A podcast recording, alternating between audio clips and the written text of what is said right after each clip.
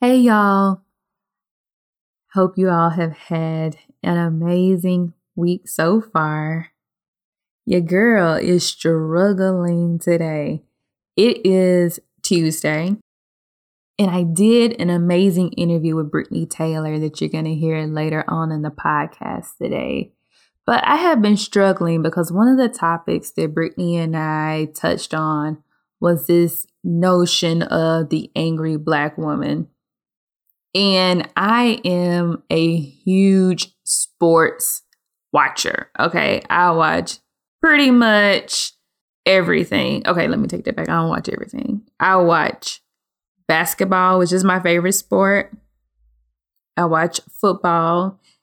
Don't really watch the NFL anymore, but I do enjoy watching football. I watch tennis. I watch swimming. You know, I like to watch the whole gamut of the mainstream sports. So on Saturday, I watched the match between Serena, Serena, I can't talk today, and Naomi. And what went down in that match infuriated me, y'all. It infuriated me since I watched it in real time, I remember certain points of the match is Serena's anger and frustration and disappointment and sadness as I could see that rise up in her and as she did her very best to choke back the tears that were welling up in her eyes and allowing the emotion that she was feeling to she kept trying to push it down. I felt my own anger and disappointment and sadness show up in me as I was watching her because I know her struggle. I know what it's like to be considered an angry black woman and want to do everything in your power not to fall into that stereotype but understanding that no one ever allows us to be fully human beings as Black women.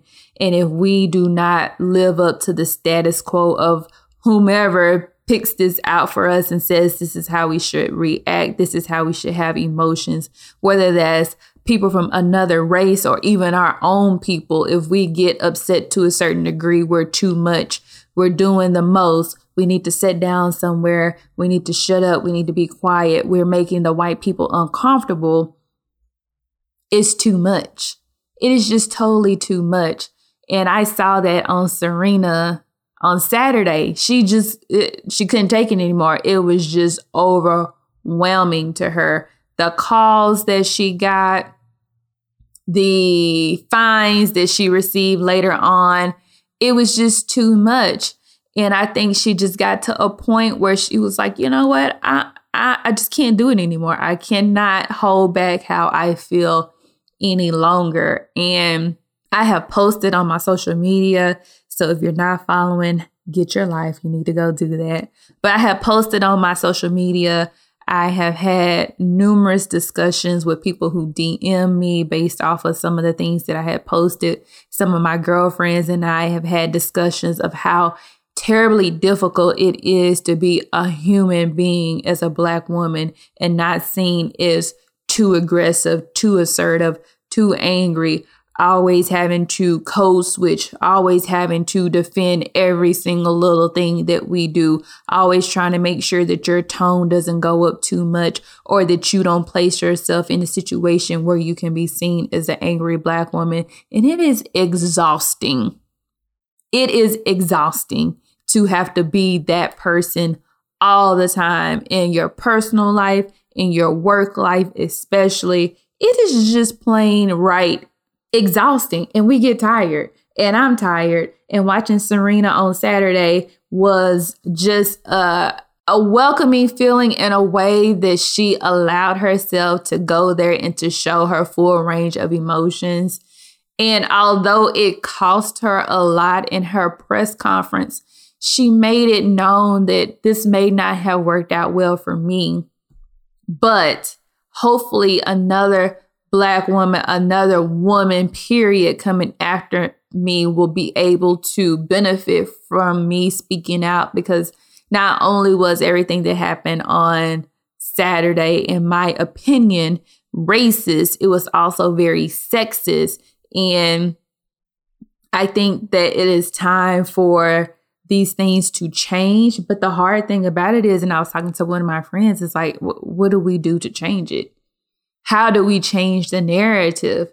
Because are we, we're not really being ourselves when we hold our emotions back. We're just doing what we need to do to get along. We're just doing what we need to do to keep our jobs so we can put food on the table. You know, we're doing what we need to do to survive as Black people and as Black women and so I don't know what the answer to that is. I don't know how to combat the angry black woman stereotype because you're damned if you do, you're damned if you don't. If you don't play into it, you're suffocating. If you do act out, then there's so many consequences to being that person who shows a full range of emotion. And so I, that's a very great question to answer. And I don't know who has the answer as to how we combat being an angry black woman.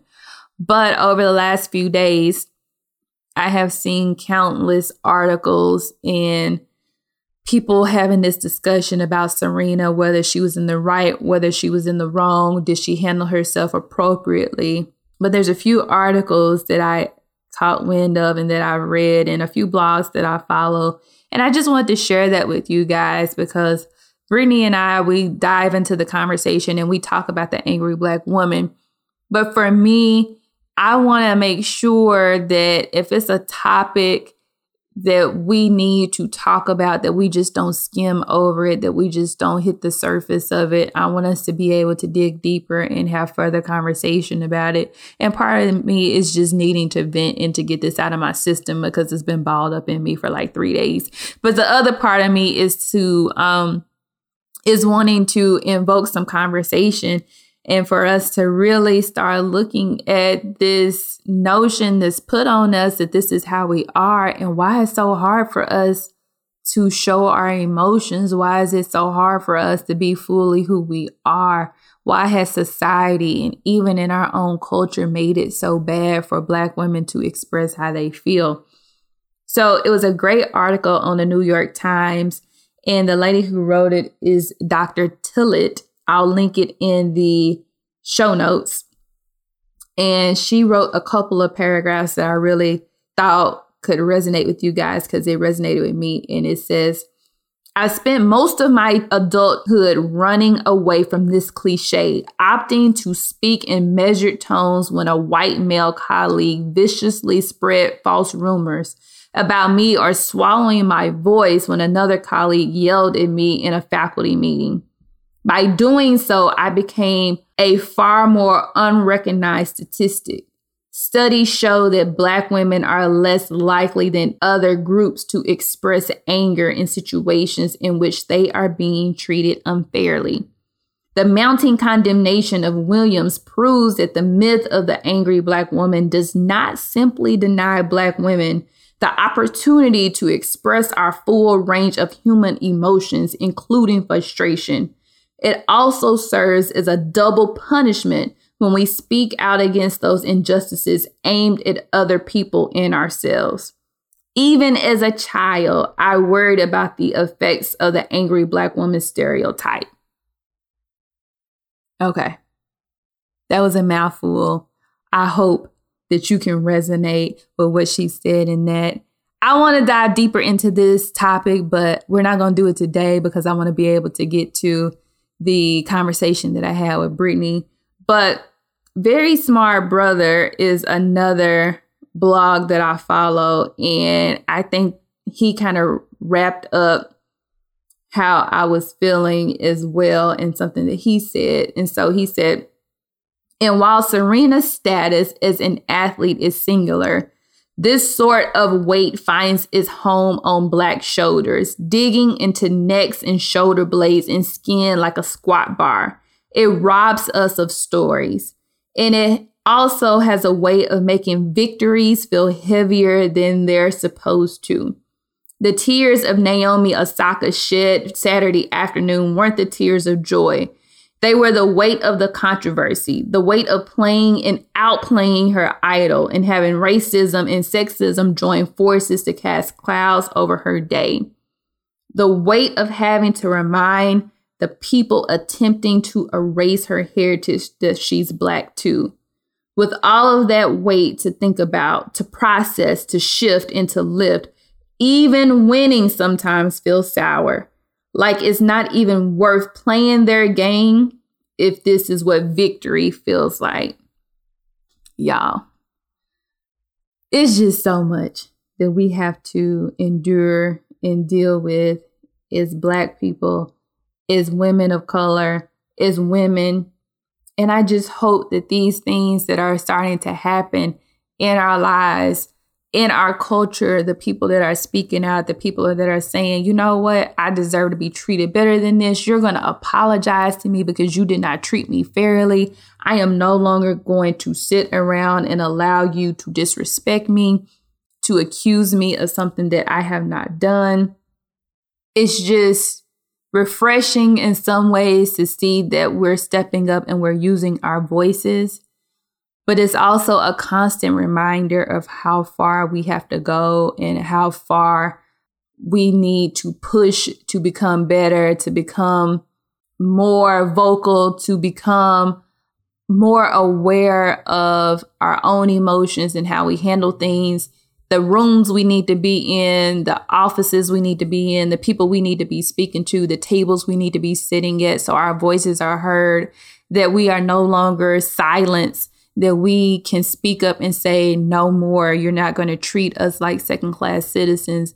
No more are we going to have the number one tennis player in the world be disrespected to the extent that she has been disrespected from her hair, from her body type, from the constant drug challenges that she's had to go through. They're drug testing her when they're not necessarily drug testing other people. She got to wear a tutu now because her cat suit was too much for people. I mean, you know, it, at some point we have to say enough and we have to do the things that we need to do in order to make our presence known and in order to say that we should be treated fairly and that we should be treated with respect and that's what we are going to require of people around us. And so I know this is a little ranty, but I had to get it out my system because we're talking about some of that today. But I hope you guys can gain something from those articles that I shared with you. I am going to link those articles in the show notes if you want to take a look at it feel free to hit me up in the Facebook group, DM me if you want to have a further conversation. If this is a topic you want to dive deeper into, I would love to obviously have more of this discussion to get other people's perspectives on this and just dive deeper into ways that we can start to move past this. But on a happier note, I am super excited for you guys to listen to my conversation with Britney. Britney is someone that I met back in college, and we've been cool ever since. And I think you guys are really going to enjoy this conversation with her. She has a master's in mental health counseling, and she currently works as an addiction and mental health therapist. She was brought to the career by having her own positive experience with therapy because we're really talking about therapy today and talking about some of the myths around therapy in the Black community. And her hope is to promote resilience, self compassion, and the ability to let go of all things that hinder us as individuals. So I hope you guys enjoy my conversation with Britney Taylor. Here we go. Miss Sistanomics. Miss Sistanomics is a weekly podcast that focuses on the three E's educating, encouraging, and empowering listeners on how to live their best, authentic life. I'm your host, Ashley Natrice, and let's start the show.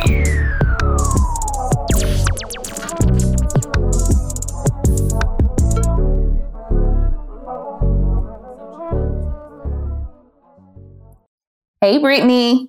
Hey. I am so excited to have you on the podcast today. So, tell the listeners a little bit about your story and your background. Well, one, I am very excited to be on your podcast too. Um, so, a little bit about myself. So, I am a therapist. I deal with mental health and addiction.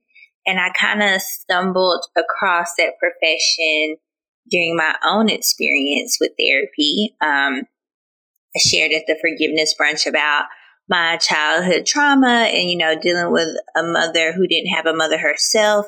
So unsure um, how to love me or show me how to love, which then by the time I got to college led me to going to therapy, which absolutely changed my life, probably saved my life.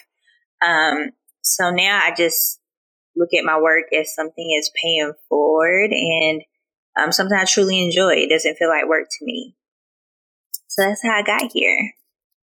So, what was your experience like going to therapy in college, and how did that really change or save your life?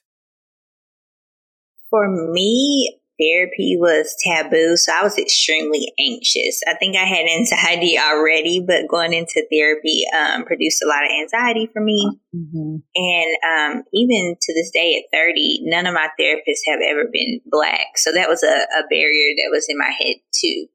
Um, really? Can they really understand? Yes, none of my therapists are black. Even my current therapist is a white male. So. You know, I think that is such an important piece to bring up, and I've chatted a little bit about this in other podcast episodes, is that when I first started searching for a therapist, I had this like image in my mind of who a therapist for me would be. And it was a black woman. And so when I started out my search, that's who I started to look for. But I couldn't really find someone. Um, I think I used like psychology today or that's a website that I use to search different therapists in the area, but no one really spoke to me. None of their profiles really seemed to hit on what I was looking for because I wanted a Christian therapist first. And then I wanted just to make sure that that person specialized in certain categories and topics before I decided to go with them. And so when I ran across my therapist profile, I thought to myself, she doesn't look anything like what I envision my therapist to look like. She's a right. middle aged white woman, you know, but I had my first consultation call with her. And from the moment that I spoke to her, I knew she was like speaking to my spirit. I knew she was mm-hmm. my therapist. I hung up the phone with her and I said, she doesn't look like what I thought but she is the person for me. And now I fast forward two years later and I could not be happier with my decision. So I totally can relate to how you felt so anxious going into having a therapist and then them not necessarily looking like you thought they were going to look.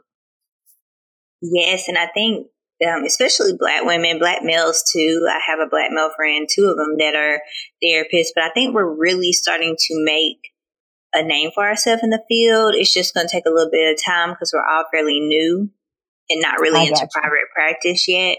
But therapy for black girls is a good website too that it people is. can search, you know, licensed therapists in their area. But definitely some anxiety around not having a therapist that look like me but it hasn't caused any issues for me, surprisingly.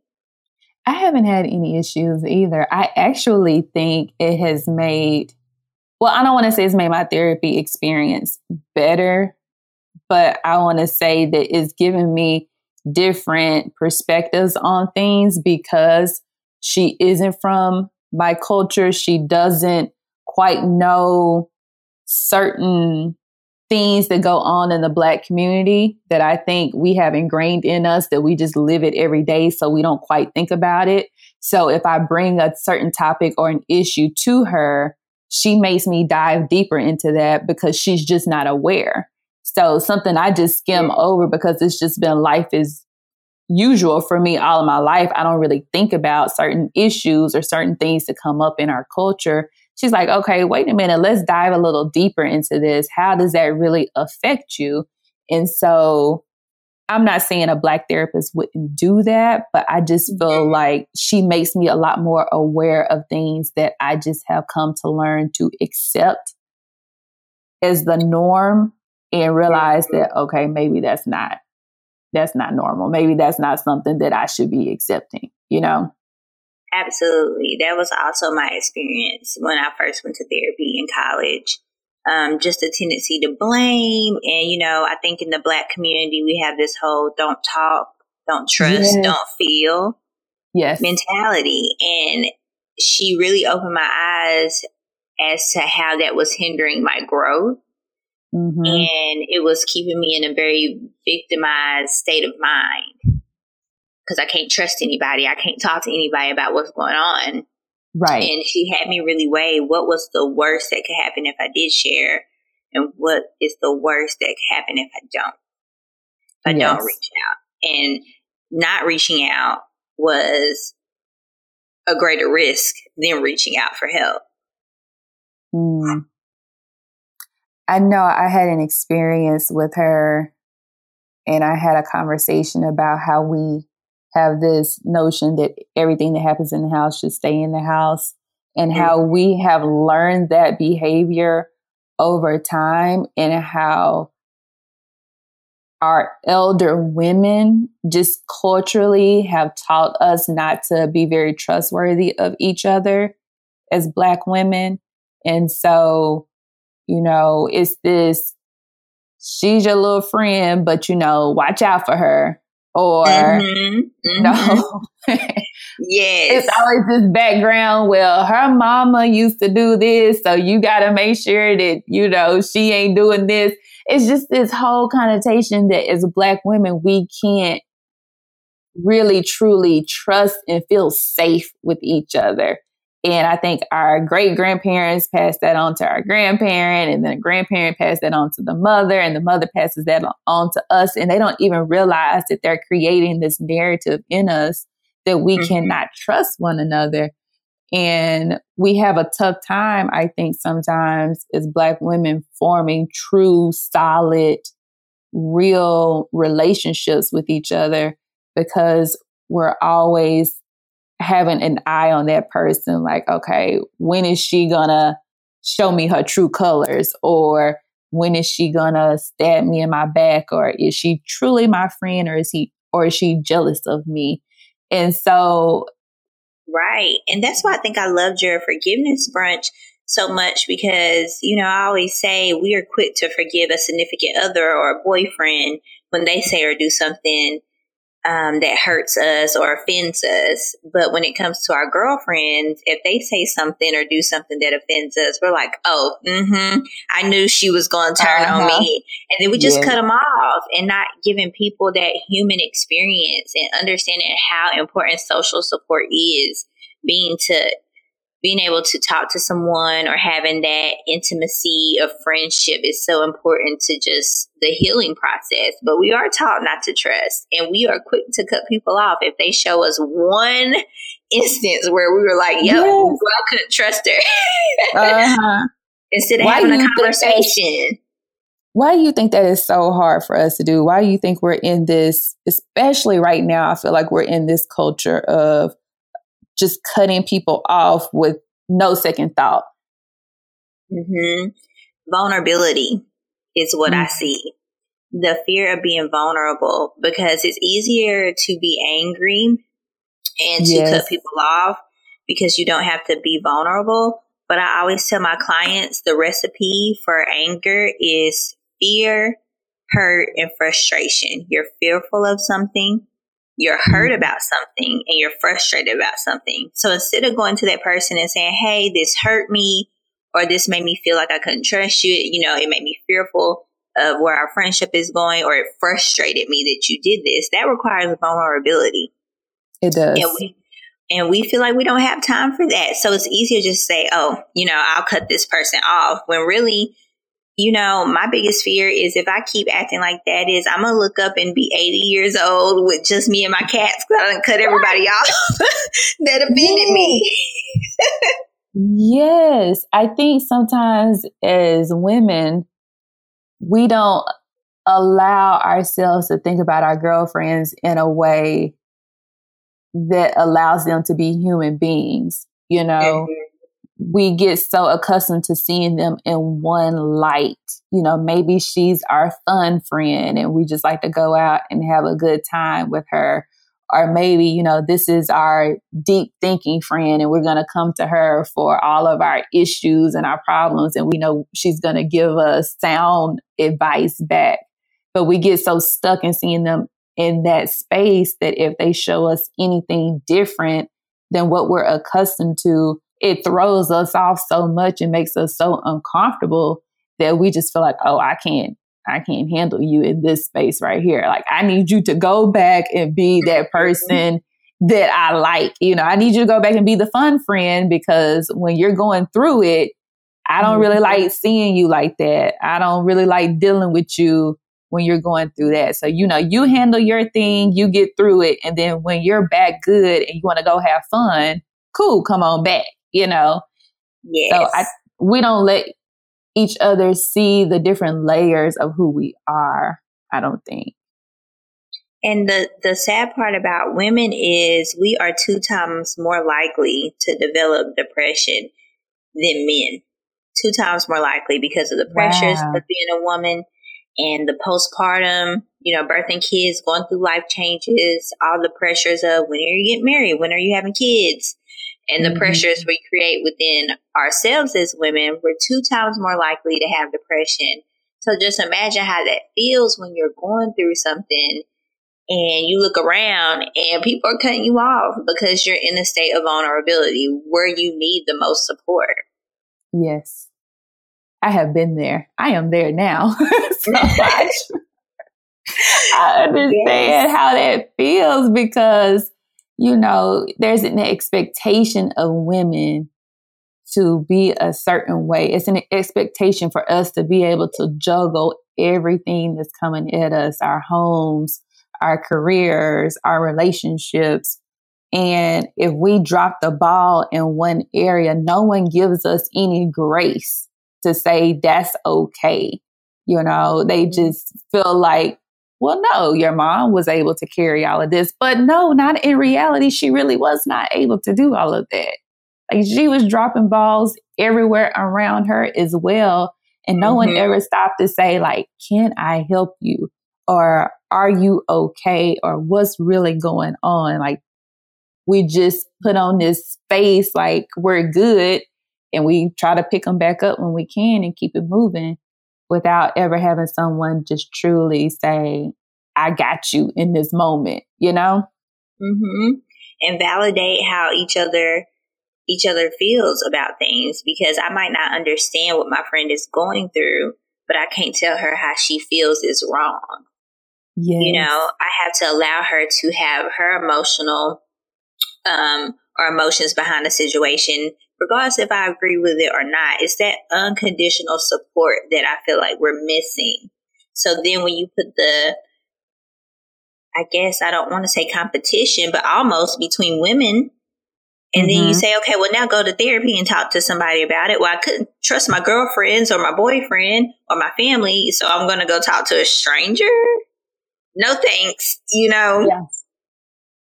So we're just creating these barriers that cause us to stay in the same position and not heal and move forward. What do you think about the angry black woman and how that shows up in society? You know, this is such a frustrating topic for me because I think even when we have a valid reason to be upset, we are seen more aggressive than what we are because the world wasn't meant to hear our voice. Although mm-hmm. we carry the back of America, you know, we carried America on our backs. We took care of the children, the households, everything. But we weren't meant to be heard. We were the last to get approved to vote. We were the last to get approved to get a college education.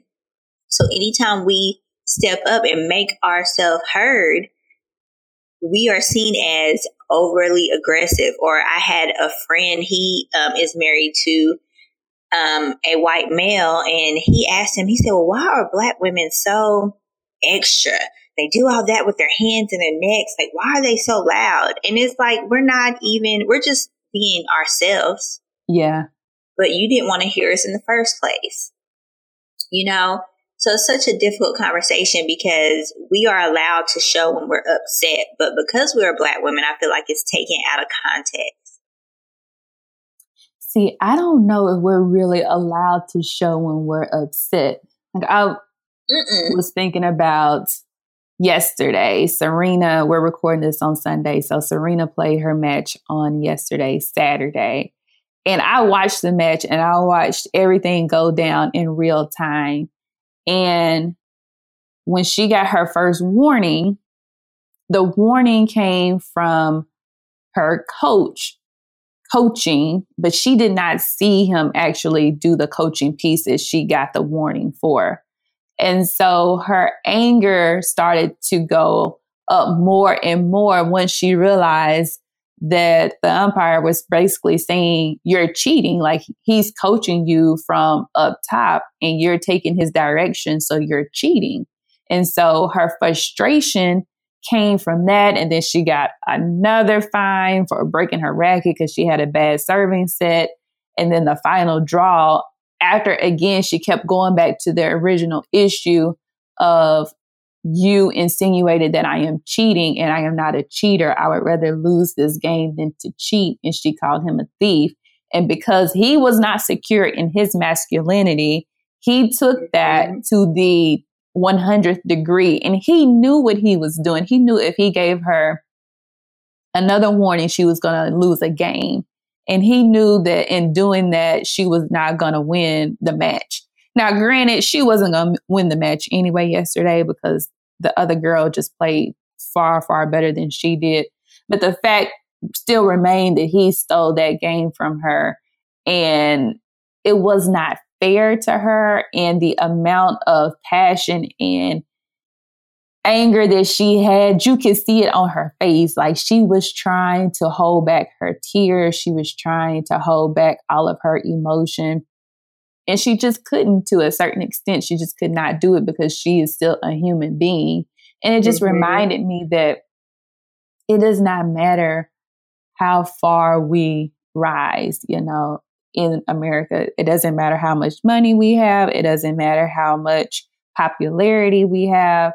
It, we are still black people in America and she is still a black woman in America at the top of her game, but she still was disrespected in front of millions and millions of people for simply showing that she's human and simply showing mm-hmm. that you did not treat me right and you need to apologize because you're saying that I have cheated and I haven't. But she came off, I feel like, even with the commentating that was happening in the background, they yes. were on her side to a certain extent, but then you could still hear that, well, maybe other men don't do it quite to this point. Or once she realized she had warning, she should have been able to restrain herself.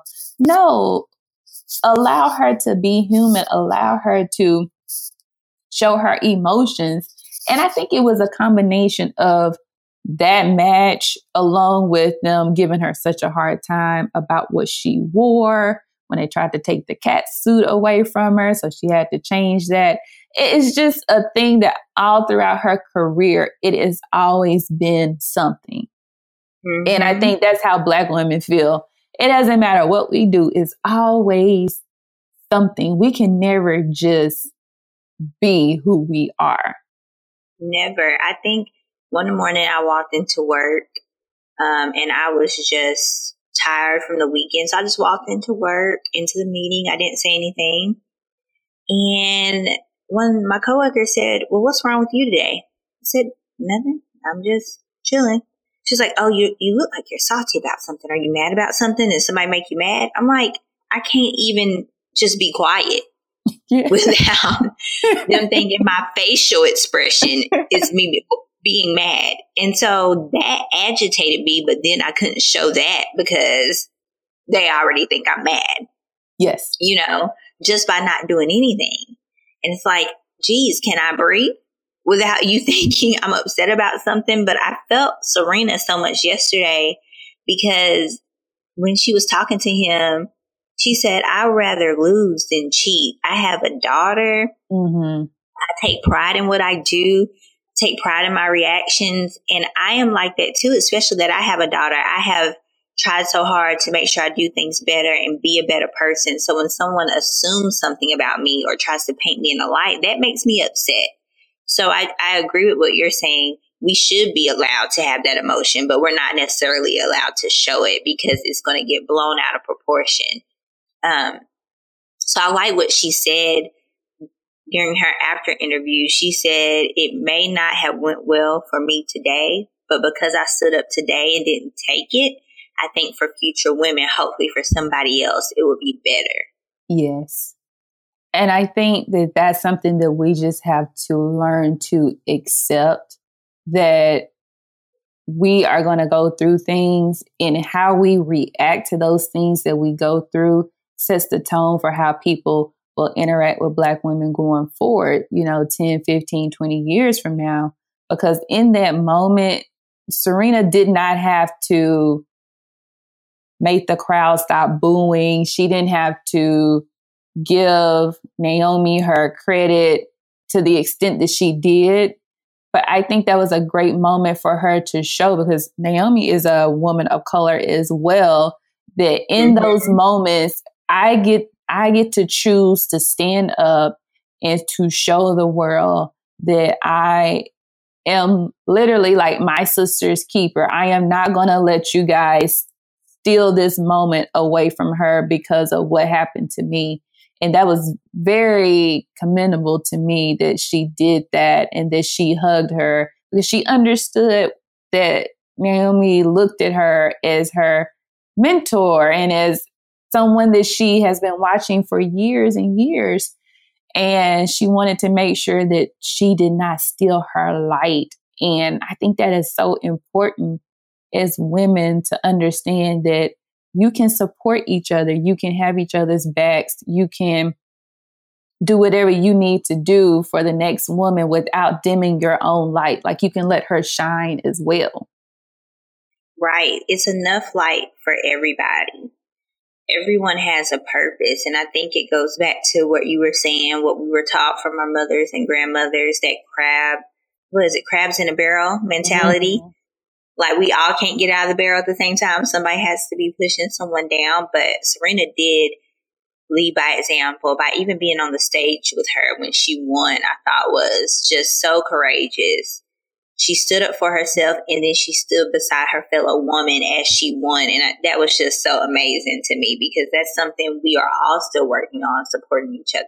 I look at you and me and like Jada D mm-hmm. all doing different things in different avenues. And Jada's always sharing stuff that we're doing or posting something or yes. being supportive. And I just love how we can all shine right now and support each other because rewind even five years ago, I don't recall seeing that, you know? No, I, for me, I have decided that I am going to make an effort to put my own people on. You know, it's like it's times in my life where I have reached out for help from other people of color and said, you know, this is what I got going on and this is what I'm doing. And they're like, great, you know, just let me know um, how I can help. And then when I go reach out to them for that help, I may not get a response back or I can tell they're ducking and dodging me. And I'm mm-hmm. like, you mm-hmm. talked all of this stuff talking about you wanted to help me but now you don't want to because of whatever your reasoning may be. And so I just vowed to myself, like, I am not going to be that person. I want to be the person that I wish I had growing up. And I had a lot of great mentors and a lot of great people that helped me out. Don't get me wrong, but there have been plenty of times where I have reached out and people just have not wanted to help me for whatever reason. So I think you, we are showing that as women who we had a good time together back in the day. You know what I'm saying? yes, a lot of fun, a lot of fun. we had fun, but now, you know, we all are doing our own things in our own lanes. And I can look at you and say, I see you, I see what you're trying to do.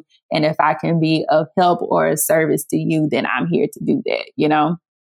Absolutely, absolutely it's so important just to even having someone to lean on is a form of taking care of your mental health. That social support is such a huge part of recovery in general, you know, Ooh. for your mm. mental health, for your well being. I think it's so important to have people to support you because it just feels good and it feeds your spirit. It's a sense of gratitude, giving back, all these things that make you feel good. I rather hold on to that and support my fellow sisters than hold on to bitterness and anger and resentment, which in the end is going to hinder me. I think I'm stunting their growth when I'm really stunting myself. Mm-hmm. How do you think we can change this crab mentality going forward? Like, what are some key things that you've noticed when you've had discussions with other people?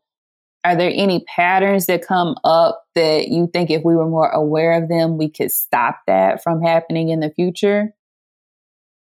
I think if we could work on transparency, that would be good because there's some people that I've gotten to know their story and it is helpful to me because now I kind of see where they are coming from. Mm-hmm. Sometimes we do stuff because that's how we survived growing up, you know? Uh, yeah. I had a, a hard time with letting people in because I had to shut myself off as a kid to survive. You know, I had to shut my emotions down and keep moving. I had siblings that were younger than me that I had to help take care of.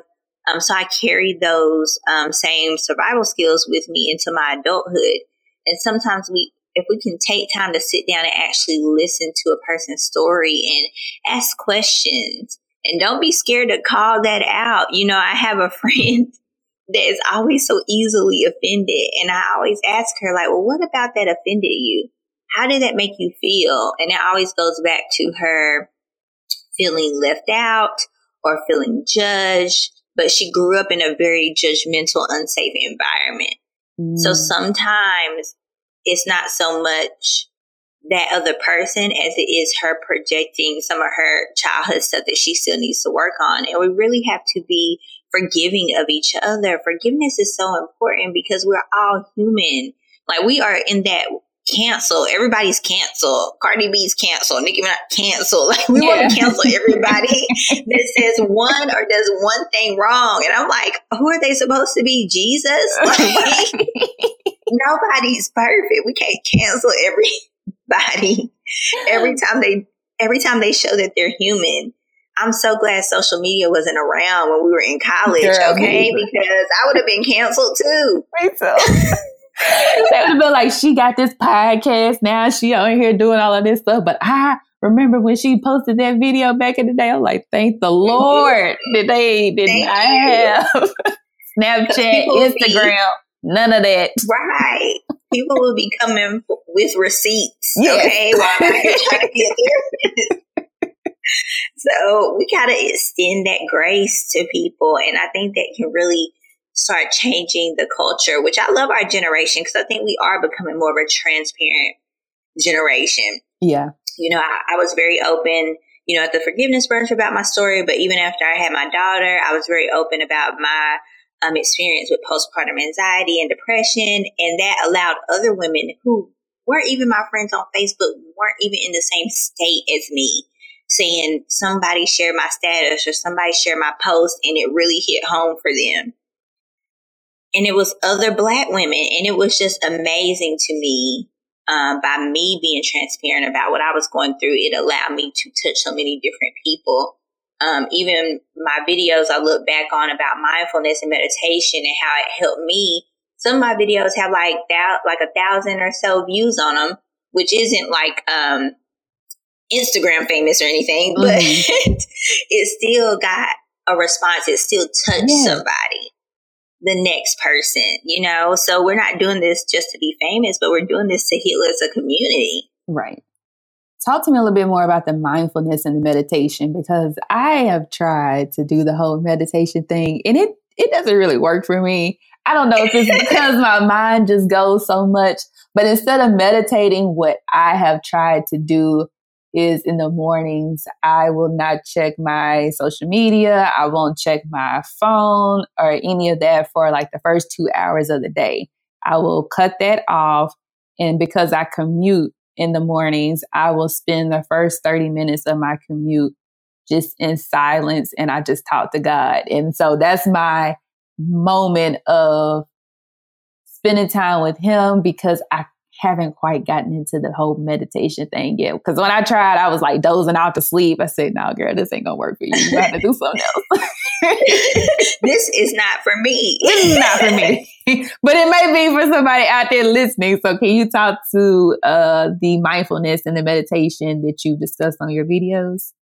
Yes. So, um, actually what you're doing is a form of mindfulness. Okay. So meditation is just one form of mindfulness um, activities. Mindfulness is something we all naturally possess, um, but it's more available to us if we practice those things on a regular basis. It's about directly um, controlling your senses and allowing your mind to be stronger than your emotions. Okay. And controlling your responses. So for me, someone with high anxiety and a very reactive personality, meditation really helps me get into my body. But for some people, their mindfulness activity will be those silent car rides or the prayers in the morning or reading a positive article for the day. And just really taking time for yourself, setting aside five minutes or it could be 30 minutes, whatever you have. I say if you don't have at least 10 minutes to yourself during the day, then we need to reevaluate your day, right? So checking in with yourself for a moment in time to be in the present moment, to kind of let your thoughts pass with no judgment, being kind to yourself, and just setting aside that time to be mindful about your intention for the day. So that's mindfulness in a whole. Um, it's about increasing your awareness, but meditation is just one form of it. It's many different types of forms of uh, mindfulness. Are there any other that you have used or that you know have worked pretty successfully with other people besides the meditation? Yeah, so like mindfulness of readings, like um, I start my groups off. I do group therapy, and I start that off with a. It's called a daily meditation book, or you know, like the daily devotion books where oh, you yeah. read something for the day. I have a um, mindfulness deck by Melody Beattie um, that I got off Amazon. I love her books, and each one has something on the back. Like it might say, dealing with healthy communication. And you'll pull that card out, and on the back it says, like, today I will be assertive. You know, positive affirmations mm-hmm. is really mm-hmm. good for women um, you know how Mary Jane Paul used to write her affirmations on yes. a sticky note and put them on the mirror. That's a form of mindfulness. Okay. Mm-hmm. Um, or for every negative thought you think, like um, I'm not good enough or I'm so stupid. How could I do that? Saying, actually, I am good enough, and we all make mistakes, and I'm going to learn from this creating those alternate positive thoughts for yourself is a form of mindfulness. So reading, meditation, affirmations, um, setting aside time to do a TED talk, anything where you're exercising your brain and retraining your brain, um, creating that healthy mind, healthy life mentality, um, is always good. And mindful.org is a okay. good resource for all the different mindfulness um, techniques and the science behind it all. One of the things that I've started to do is to journal. I've always kind of journaled yes. here and there, but I try to make my journaling a little bit more intentional. And mm-hmm. I try to mm-hmm. reflect back on my day. So I'll ask myself three questions every day. And although I may not necessarily write them down, I just try to think about at the end of the day, what did I do well today? Where did I go wrong? And what lesson did I learn? And so it so, helped me. Go ahead. Oh, no, I was going to say that's a mindfulness form too. Okay. Yeah. Okay. Mm-hmm. So I do that because I think it helps to put the day into perspective sometimes because you come in, you're like, I have had a horrible day. Nothing went right it can flow into the next day and then that day can turn into a week if you're not careful and then you just get stuck in this rut but i think if you can reflect on what did i do well you know where did i make the mistake and then what lesson did i learn it just allows you to kind of free your mind of whatever happened that day and you can write it down, reflect on it, and then you can move on. So mm-hmm. That mindfulness piece is really big. It is, and it exercise is another form of mindfulness too. Um, I do a lot of mindfulness running. Okay. So keeping dropping into my breath while I'm running, and it releases dopamine. And journaling, um, like you said, um, creates gratitude for the day. What did I do well? Being able to recognize um, your emotions during the day increases resilience. And then you're kind of acknowledging um, what could I have done differently mm-hmm. and investigating that, but also not being judgmental um, towards yourself, kind of giving yes. yourself that grace. So it definitely is a mind game. That's all mindfulness is, making that mind stronger than our day to day emotions because this society, we move so fast. We do. Everything is on your phone and we don't take a second to stop and say, hmm, how was my day? How am I truly feeling? And we don't realize how we were truly feeling until you're at home with your spouse and you're in a big argument because you've been holding this tension all yeah. week long. So mindfulness is just about slowing that body down, slowing the brain down, and checking in with yourself on a daily basis. How do you think social media has affected how mindful we are of our own emotions? Oh my goodness. So social media is the worst, although I love it. Um, because we get into that comparison game. I think mm-hmm. social media has really stolen our gratitude for things um, and our self esteem. It increases um, jealousy or envy because you're comparing yourself to where other people are in the world. And that stirs up inside emotions, you know. And then you see people who always seem to be happy. So if you're struggling with depression or anxiety or, you know, just any difficult emotion, you're like, well, what's wrong with me? These people seem to be okay. Yes. So I think social media definitely puts us in that comparison game for sure. If that makes, if that answers your question. Yeah, it does. How do you think we can combat that though? What steps do you recommend we take so we don't get so wrapped up in everyone else's lives that we forget about our own lives and what we want to actually accomplish for ourselves? I think social media breaks are so important um, I talk to the young people I work with about that. Taking a social media break or only allowing yourself a certain amount of time a day on social media. And that's practice.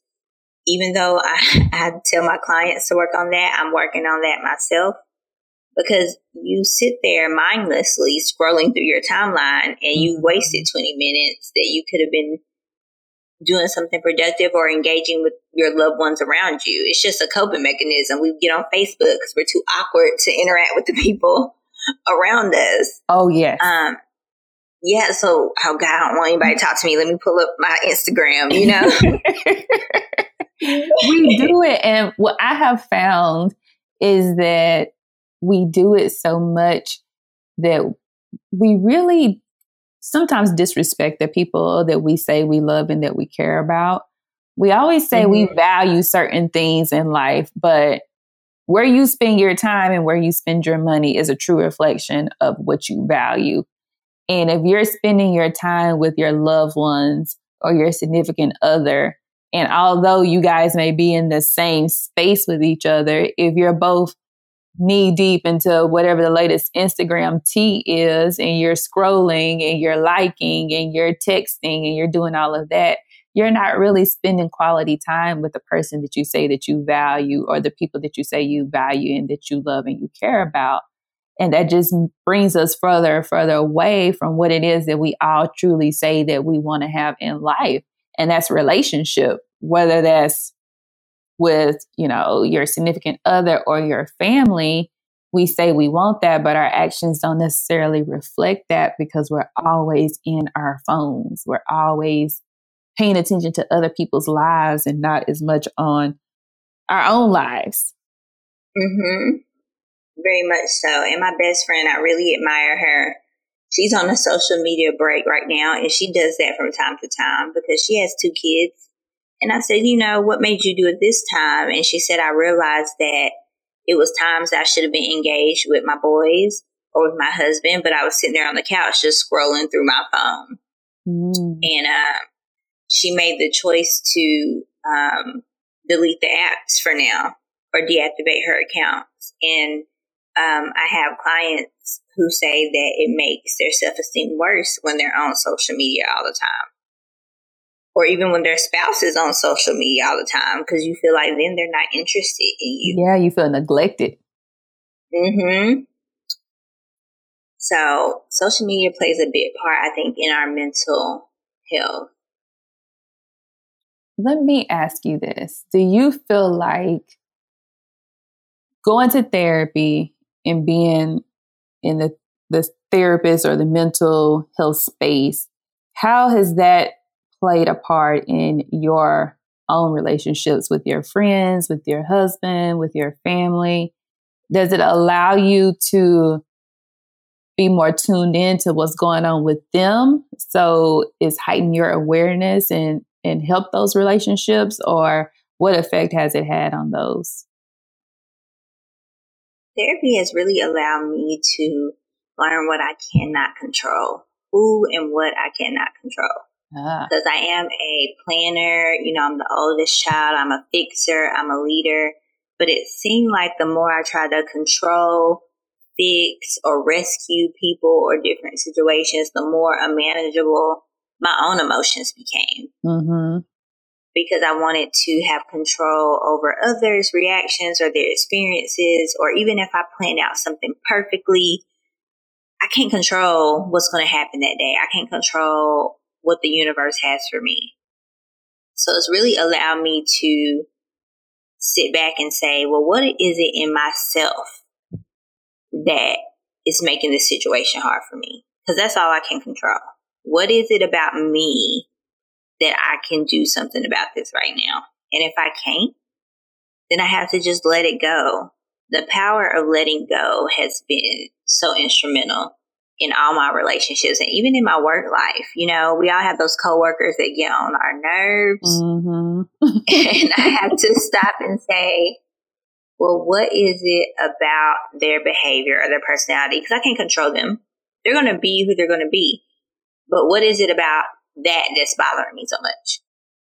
Why can't I, I let that go and let them be them and have their experience and I be myself and have my own experience? And it just creates such a space where I don't have to be so emotionally involved in everything. You know, it's really allowed me to take my power back too. Yes. I think that is that is very key to understanding that when you go to therapy that you go for yourself and you go to learn more about yourself. I mm-hmm. think when I first started thinking about going to therapy, I had this agenda of what I was going to go in and I was going to talk to my therapist about. And it was going to be more so about other people and the things that I feel like that they've done or they didn't do. And what I have realized is that going to therapy is self reflection. It is taking uh, account of your actions and regardless of what other people have done or haven't done, you realize that you are in control of how you react to them and how you react to certain situations. So it forces you to do a lot of self reflection and it forces you to come to terms with certain parts of your personality that you know that this is just who I am at the core of me. But sometimes I've got to learn to let certain things go because I'm a control freak. Like I can talk to that because I am one. So when mm-hmm. I feel yeah. myself wanting to control a situation, I know that that's just a part of who I am. But now that I recognize that, then it's my responsibility to say, Ashley, you got to let this go. Ashley, you got to allow this person to do whatever they're going to do because they're going to do it anyway, regardless of how you feel. So you got to take a step back and pay attention to your own mental health and see, is it, you know, this isn't really worth you going down this rabbit hole of trying to fix everything and be in control of everything. Let it go. And it has allowed me to mm-hmm. live a more um, stress free life. mm-hmm. Right. Because a lot of the stress we put on ourselves and um, wanting to be involved in everything or not knowing, like you said, getting out of that rabbit hole, not allowing yourself to go down that. Because sometimes it's just second nature. I think it's how we're wired mm-hmm. as women, especially black women. Can't depend on nobody but ourselves. So yep. what we do is we go in and try to fix and control everything. And then the next thing we know, we're the ones spiraling out of control. Yep. I definitely think too it's important for people to realize that your therapist is not a psychic. they cannot they cannot fix you. You know, therapists, we are really just there to plant seeds. I cannot control when that seed grows. Uh, yeah. I give you the tools. I plant that seed and that seed might not grow until six months, you know, yes. out of treatment. Yes. That is the hardest because, thing. That is the hardest mm-hmm. thing. As someone who goes to therapy, is that sometimes I am faced with situations where I know how I should handle it, right? Like I didn't pay my money for somebody to tell me this is how you should handle this situation. But because right. I have been in this condition of doing something the same way for years, you know, I may have been doing something or handling situations for 10, 15 years at this point in my life. I had to understand that your behavior is not going to change overnight. Like, you gotta continue to work and to exercise that new muscle and let it take over, but it's not going to happen right now. Like if you make a mistake and you didn't handle that situation the way that you absolutely know you should have, you got to be woman enough to come back and say, you know, I didn't handle this in the best way. But to give myself some grace and to understand that what I'm learning in therapy is going to take time to be implemented and executed in my life. Mm-hmm. And I definitely tell my patients to talk to themselves like a five year old kid in their head. And they always laugh. But I say, you know, if a five year old kid fell off a bike, what would you say? It's okay. Uh-huh. Get back up. You can do this. But if we make one mistake, we're like, oh, I'm so stupid. I know better. Uh-huh. And we uh-huh. just beat ourselves up. So it's very important to talk to ourselves like we would talk to a five year old kid who is learning how to ride a bike, because that's exactly what we're doing. And just like that five year old kid who will turn into that 10 year old kid and be zooming down the street on their bike, mm. we too are going to get to that point, but we have to allow ourselves to go through the process. Change is uncomfortable. It is. And we have to allow ourselves to be uncomfortable and stumble on our journey to get to where we're trying to go, you know? Do you watch Insecure? Girl, I was gonna bring up Molly in her therapy session. when you said that, that's exactly what I thought about. Because I've been Molly before. You know, I was sitting up there uh-huh. coming in for my my session, and I'm talking, and then I slip up and say, you know, whatever it is, and she looking at me like, wait a minute, we ain't Who is this person?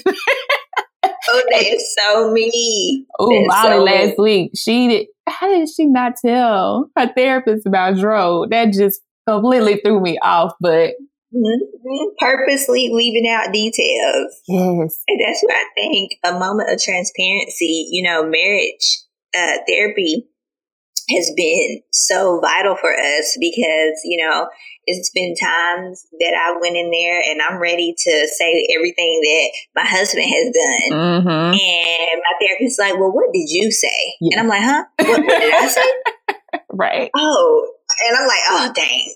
Yep. I'm not trying to tell that part. I'm but just like Molly. You got to understand, I think, when you start to go to therapy, there is going to be a lot of honesty that you're going to have to to have with yourself and to have with them if you truly want to make change in your life. Like you have to be honest mm-hmm. with them about the good, the bad, and the ugly because if you don't tell them certain things, they can't fully help you. And right.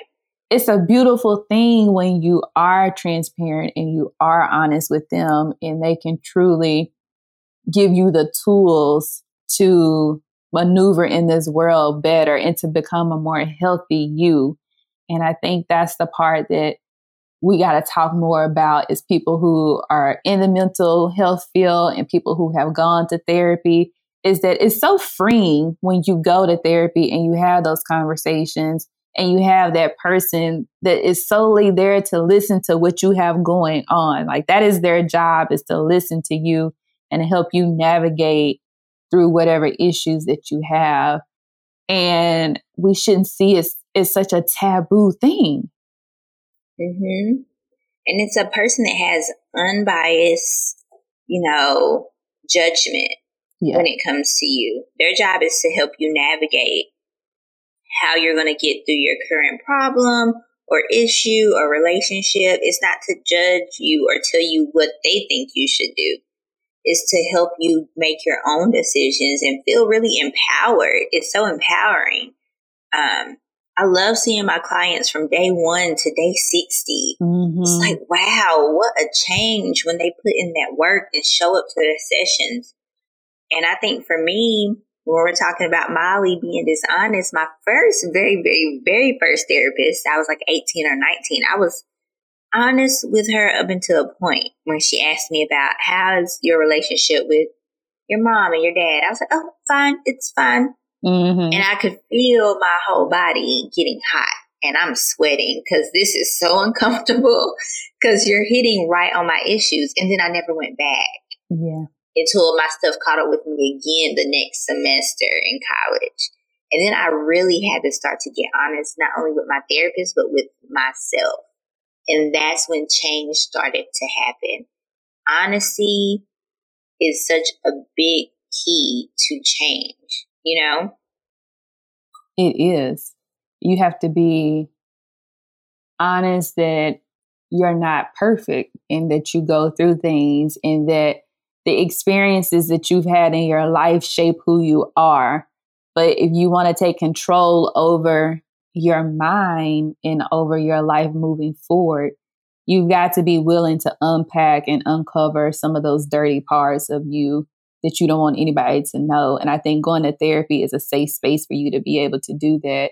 And it just allows you to let go of some of those things. It's like you just can take it for what it is, as a lesson learned. And you just don't hold on to some of it for so long that it starts to eat away at you and, and make you um, a not so pleasant person or someone who's always walking around mad and angry at the world. You know, it's an outlet mm-hmm. for you when you go to therapy to be able to let some of that stuff go and learn how to to cope and how to deal with it so it doesn't your issues don't become who you are. Mhm. And I think um, what you're doing now, like doing this podcast over this topic, is what's going to help change that taboo. Um, the mental health thing I did in Chattanooga or going to West High School in Knoxville, those kids were more interested in learning about mental health. They were high school seniors. And my heart was just so full. So I see the more we reach out and talk about it and make it normal and release some of that stigma around mental health, the more it's going to become normal, the less taboo it's going to be in our community. Because I know, um, you know, white people who can talk all day um, about their therapist and, you know, little Johnny's going to go see a therapist. But, yep. you know, we talk about it in our community. And I still have aunties that will say, "Ain't nothing wrong with that boy. He just uh, don't listen." I'm like, "Okay, yeah, no, there's clearly something wrong. Yeah. He just see he been going to church." I'm like, "Okay." They think we can pray that, certain things away, and I'm like, "Okay, I understand that I have to go to God for mm-hmm. certain things, but He also gave me free will, and He gave me common sense to know that I may need to have a conversation with someone else." I remember being mm-hmm. terrified, terrified to tell my parents that I was going to therapy. I think I went to therapy for two months before I sat down and told them that I was going to therapy because I had always heard, you know, people who go see a therapist or a counselor, a psychologist or whoever, you know, they're crazy. Something's wrong with them. And that was the first thing they said. They're like, are, are you okay? Is anything, you know, going on with you that you need to tell us about? And when I made the decision to go to therapy, I didn't even have anything going on really at that time. There was no episode or incident that was going on in my life. God literally told me it's time for you to go to therapy. It, was just like mm-hmm. He told me. I did my search. I called the therapist, and I think the next week I was in there seeing her. And so it was just him talking to me and telling me to move, and that's the reason why I went. But the the aftermath of me telling my parents that I've gone to therapy and that I'm in therapy has been amazing. And the things that I'm learning from myself, it flows into them as well, you know, because some of my behaviors I've picked up from them because they're my parents. I have learned from them. So when I'm able to do some self reflection and go back and say, hey, y'all, I think we should talk about this, or I think we need to look more at this, or this is what I'm seeing in myself that I'm doing. What do you think?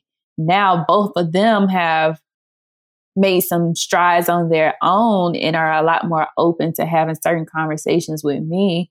And our relationships are even more close than they were before because now there's um, that safe space for them to be a little bit more vulnerable with me is my parents. And I can see them more so as individual people and not just people who raised me, you know? So, yeah, that is awesome. Yeah. I love that.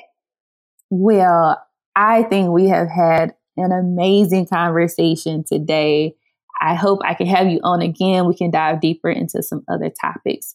But I do appreciate you being on today, Britney. And um, yes. can you tell people where they can find out more information about you or where they can hit you up on your social media platforms?